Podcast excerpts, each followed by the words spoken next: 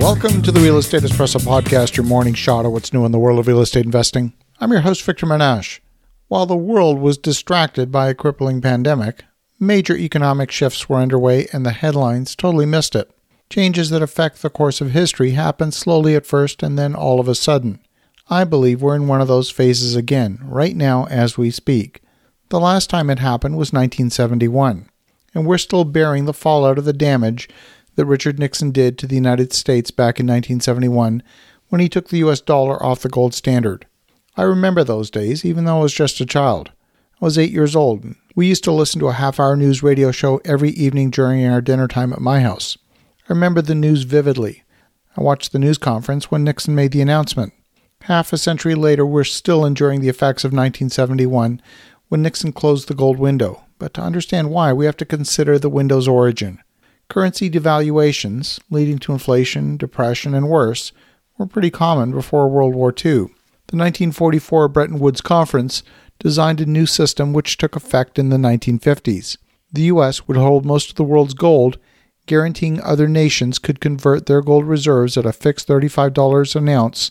Essentially, this tied other countries to the U.S. dollar. Bretton Woods worked for almost 20 years, but it had some side effects, not unlike today's euro. You can't tie independent countries together with their own fiscal policies to the same currency. It guarantees balance of payment problems. Starting in the mid 1960s, various European countries began demanding payment for their dollars and gold. They wanted the U.S. to balance its budget, which had gone wildly into deficit because of the Vietnam War.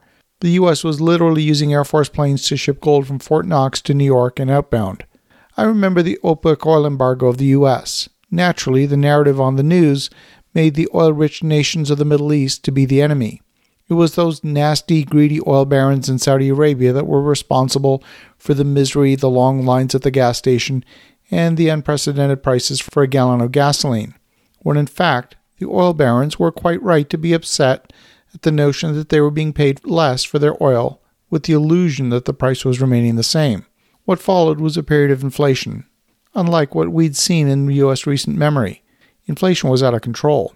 It started with oil then spread to other commodities. Eventually, the price increases trickled through the economy and spread to include rent, transportation, food, and eventually wages.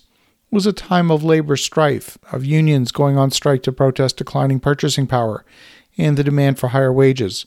There were strikes at car manufacturers, the post office, at airlines, the railways, the longshoremen unloading cargo ships.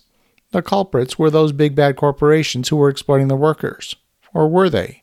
Perhaps the erosion of the purchasing power of the wage was really to blame. But since the government wasn't paying the majority of those paychecks in those days, you could only look to your employer for a raise and not the government. So here we are in 2021 with commodity prices shooting up, and yet inflation is somehow still below the 2% target. The wheat prices are up 33% over last year. Oil prices are triple. Copper prices are up 72.4% over this time last year. Lumber's up 260%. Corn prices are up 80%. Real estate for residential homes up 16% nationwide. Yet somehow, inflation is worryingly low, below 2%. Now, somehow, there's either a disconnect or the effect has yet to trickle through the system. Now, China is America's largest trading partner, and there's a massive trade deficit. The tone of talks this past week in Anchorage, Alaska, between the U.S. and China made it clear that China is taking the dominant role in those discussions. Okay, so what's that have to do with real estate? If you're a real estate investor and you're trying to underwrite deals based on flat market assumptions about inflation, it's getting more and more difficult to create a financial model that reflects the reality of what we're now experiencing. Are the price jumps we've experienced a short term commodity bump, merely a reflection of, of a short term pandemic induced supply problem, or are we seeing long term price inflation? The result of too much money in the system. And if prices are up, will rents follow suit? Transportation costs are up dramatically, and the balance of trade can be seen clearly in the cost of transportation. Shipping a container from California back to China costs $445, but that same shipping container coming from China to Long Beach, California costs over $3,000, and if you want to ship it to the US East Coast, add another $700. The question is, how long until China no longer accepts the devaluing US dollar as a means of payment? When that happens, you'll see a rapid drop in the value of the US dollar. And when that happens, you want to be holding real estate and as few dollars as humanly possible. As you think about that, have an awesome rest of your day. Go make some great things happen. I'll talk to you again tomorrow.